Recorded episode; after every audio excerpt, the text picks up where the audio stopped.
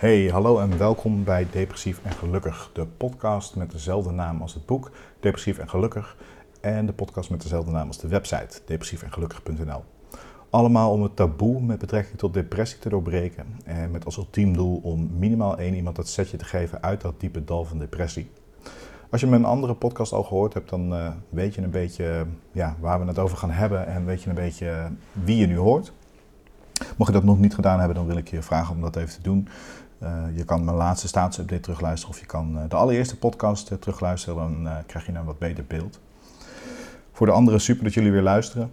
Uh, ik ben op dit moment weer op de plek waar ik toen een week heb gezeten. Uh, waarin ik mijn eerste podcast heb opgenomen. Dus het, uh, het appartement van vrienden op een soort van, ja, op een boerderij. Lekker in, uh, op platteland, lekker rustig. Uh, daar zit ik weer, daar mag ik mijn podcast opnemen, wat echt super is. En um, ik heb in de vorige podcast heb ik een, een, een staatsupdate gegeven. Heb ik verteld van hoe het nu gaat. Het gaat gelukkig uh, het gaat goed. En ik heb zin om weer uh, podcasts op te nemen. Ik heb zin om, om dingen met jullie te delen. Ik vind het heel tof om reacties erop te krijgen. Uh, mag ook altijd uh, even in de, de... Mag per mail, mag...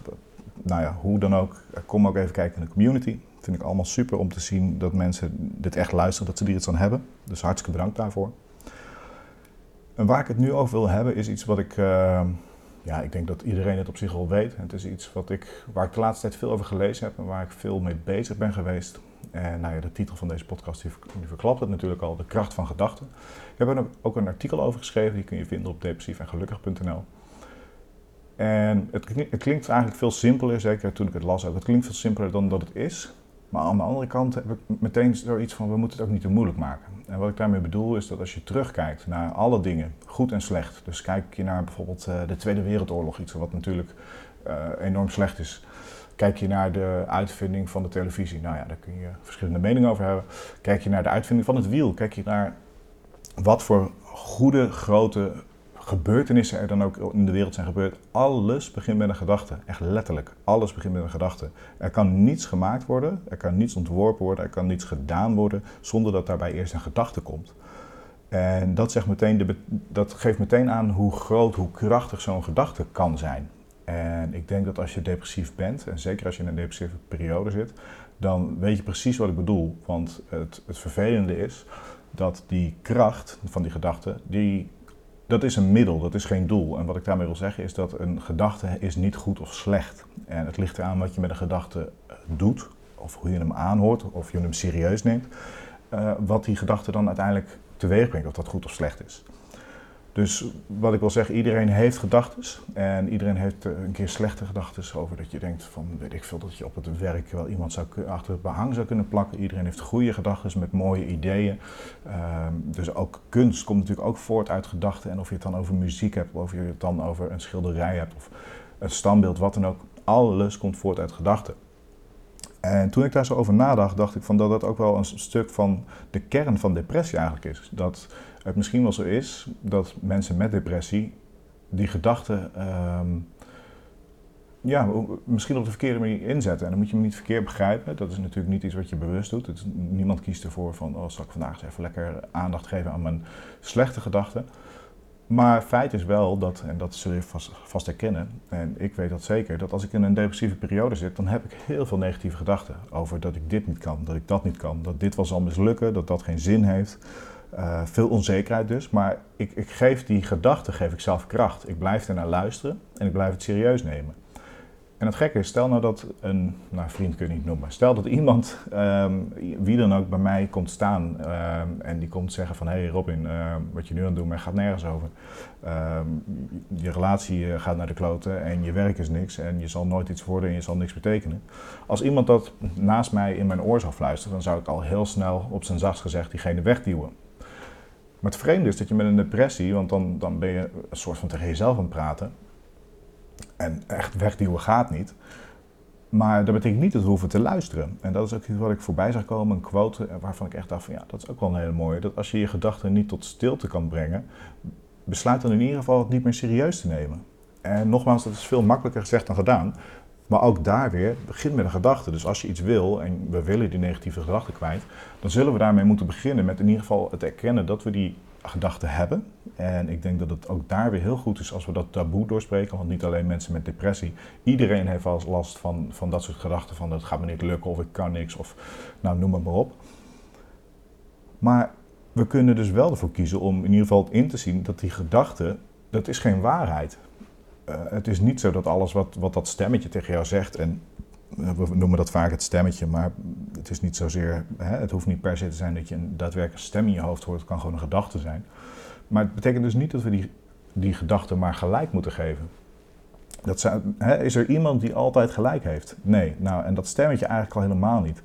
En wat ik dan wel heel tof vind als je terugdenkt, als je, en daar, waar ik dan ook veel over gelezen heb, als je terugdenkt dat stemmetje, dus datgene wat zegt van het gaat het niet worden of uh, je moet, uh, uh, dit, dit kan niet of dit kan je niet. Dat stemmetje dat is eigenlijk vanuit ons oerinstinct om ons te helpen, om altijd alert te zijn. En dat is ook een stukje wat ik eerder geschreven heb over stress. En nou, stress is een beetje hetzelfde principe. Dat is allemaal bedacht. En of je nou in God gelooft of, of, of je in Allah of waar je ook in gelooft. Uh, het is allemaal bedacht om ons in leven te houden. Want stel dat wij altijd gerust zouden zijn, de mens. Dus altijd uh, tevreden zouden zijn en altijd uh, ja, onszelf geweldig vinden. Dan zouden we niet vooruitkomen. Dan zouden we niet streven naar meer. En dan zouden we niet alert zijn. Dus die... dat oerbrein, wat we nog steeds hebben, dat is eigenlijk wat dat veroorzaakt. En misschien, hè, dat, er zijn wetenschappelijk wel wat onderzoeken naar, maar misschien is het wel zo dat het oerbrein van mensen met depressie of mensen met negatieve gedachten op sommige momenten gewoon wat te sterk is. Dus dat die te veel bezig is met de overlevingsmodus, want dat is het eigenlijk. Want zodra jij hoort dat iets niet goed genoeg is, even heel simpel de beredenering, ga je beter je best doen. En dat is wel hoe de hele mensheid tot nu toe beter is geworden, hoe de mensheid dingen beter heeft gedaan. Nou zijn er heel veel dingen waar ik het niet mee eens ben wat de mensheid beter heeft gedaan. Maar feit is wel dat we beter zijn geworden in overleven. Ik bedoel, de levensverwachting is, uh, is veel groter geworden. Uh, we kunnen ons beter tegen ziektes weren, noem het maar op. En als je daarover nadenkt, dat, dat stemmetje dus eigenlijk je probeert te helpen, dan is het ook alweer anders om daarnaar te kijken.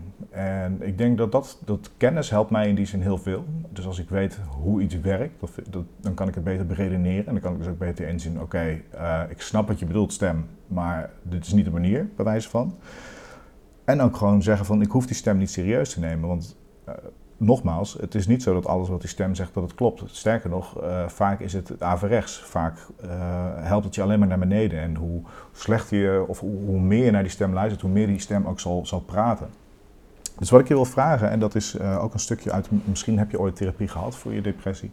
Uh, dat heet cognitieve gedragstherapie. Moet je heel eerlijk zeggen dat ik er tot nu toe, ik heb dat ook wel eens gehad, ik ben er tot nu toe niet heel erg fan van geweest. Wat een onderdeel is van, van cognitieve gedragstherapie is het, het G-schema. En dat houdt in dat je gedachten uitdaagt. Dus stel jij hebt de gedachte, het lukt niet. Dan ga je dat uitdagen. En laten we het even hebben over het schrijven van een boek. Stel dat je een boek aan het schrijven bent en je krijgt de gedachte, het lukt niet. Dan ga je die gedachte uitdagen. En uh, wat zo'n therapeut vaak vraagt, psycholoog, psychiater vraagt, is om dat op papier te doen. Dus dat je opschrijft van het lukt niet. Dat je gaat uitdagen, uh, waarom lukt het niet? Nou, hè, dat je die gedachten allemaal gaat doen. Uh, ik geloof absoluut dat het een therapie is die mensen kan helpen. Ik moet je heel eerlijk zeggen dat ik er dus in die zin niet heel veel mee heb. Zeker dat uitschrijven, want dat zou betekenen dat ik bij elke negatieve gedachte zou moeten gaan zitten en dat uitschrijven. En voor mij was dat heel intensief, omdat ik zeker in zo'n slechte periode heel veel van die gedachten heb. Ik pak ze liever per hoop. Dus gewoon zeggen van die gedachten... Dus hè, niet opschrijven, maar gewoon bedenken van die gedachte. Dit, dit is mijn oerbrein en die wil me helpen. En dat je bij wijze van, dat hoef je echt niet hardop te zeggen, dat hoef je ook niet uh, hardop te denken, mag allemaal wel natuurlijk, maar dat je bij wijze van, dat je gewoon even erbij stilstaat. Dus dat je even bewust denkt van, oké, okay, deze gedachte die probeert me te helpen, dit is niet de manier, dus ik kies ervoor om dit te negeren. Want dat is eigenlijk toch ook precies wat je doet met advies of, of commentaar van andere mensen uh, die je dan ook minder serieus neemt. Stel nou dat je, ja, eigenlijk het voorbeeld wat ik net gaf, dat er iemand naast je staat en uh, die gaat gewoon willekeurig zeggen van hé, hey, uh, dit gaat je niet lukken, dit is niks, uh, het gaat me niet worden. Dan zou je dat ook niet serieus nemen. Dan zou je daar ook afstand van willen nemen. En uh, dat lukt niet altijd. Maar nogmaals, ik denk als je er bewust van bent wat het stemmetje is, wat de bedoeling van het stemmetje is, dan denk ik dat het je meer lukt en beter lukt om, om de kracht van gedachten in te zetten. Dus uh, richt je op het positieve. En dus ook als je zo'n stemmetje hoort, bedenk je dus hè, wat het stemmetje wil, maar bedenk tegelijkertijd iets positiefs. Dus als het lukt niet, laat het je uitdagen. Zorg, zeg van het lukt wel en laat dat zien. En doe het dus noods in kleine stapjes. Iets wat ook altijd heel goed werkt in dat geval. Stel je wil een boek schrijven en je zegt het lukt niet. Begin dan met het eerste hoofdstuk of begin met het eerste bladzijde. Want zodra je dat af hebt kun je zeggen jawel, het lukt wel. En dat is een heerlijk gevoel en dat is de kracht van gedachten. Want dan zet je het dus positief om. Ik hoop dat het, een beetje, dat het een beetje duidelijk is wat ik bedoel. Dus eigenlijk wat ik heel kort wil zeggen is dat de enorme kracht schuilt in gedachten. Al het moois wat je ziet, al het goeds wat je ziet, daar zit ook de kracht van gedachten achter. Want dat is ooit bedacht. En zie dat. Zie dat in plaats van de kracht van gedachten van het negatieve. Want dat zal er altijd zijn. En zie dus dat de gedachte op zichzelf niet goed of slecht is. Dat is het enige die dat bepaalt, dat ben jij. Dus ga voor die kracht van gedachten en wees positief. Ik wil je ook vragen om, uh, mocht je hier vragen over hebben of mocht je hier meer over willen weten, mocht je hierover willen praten, om dan lid te worden van de community. Ga even naar depressiefengelukkig.nl slash community of ga gewoon naar depressiefengelukkig.nl en klik op community. Ik zou het heel tof vinden om je daar te spreken.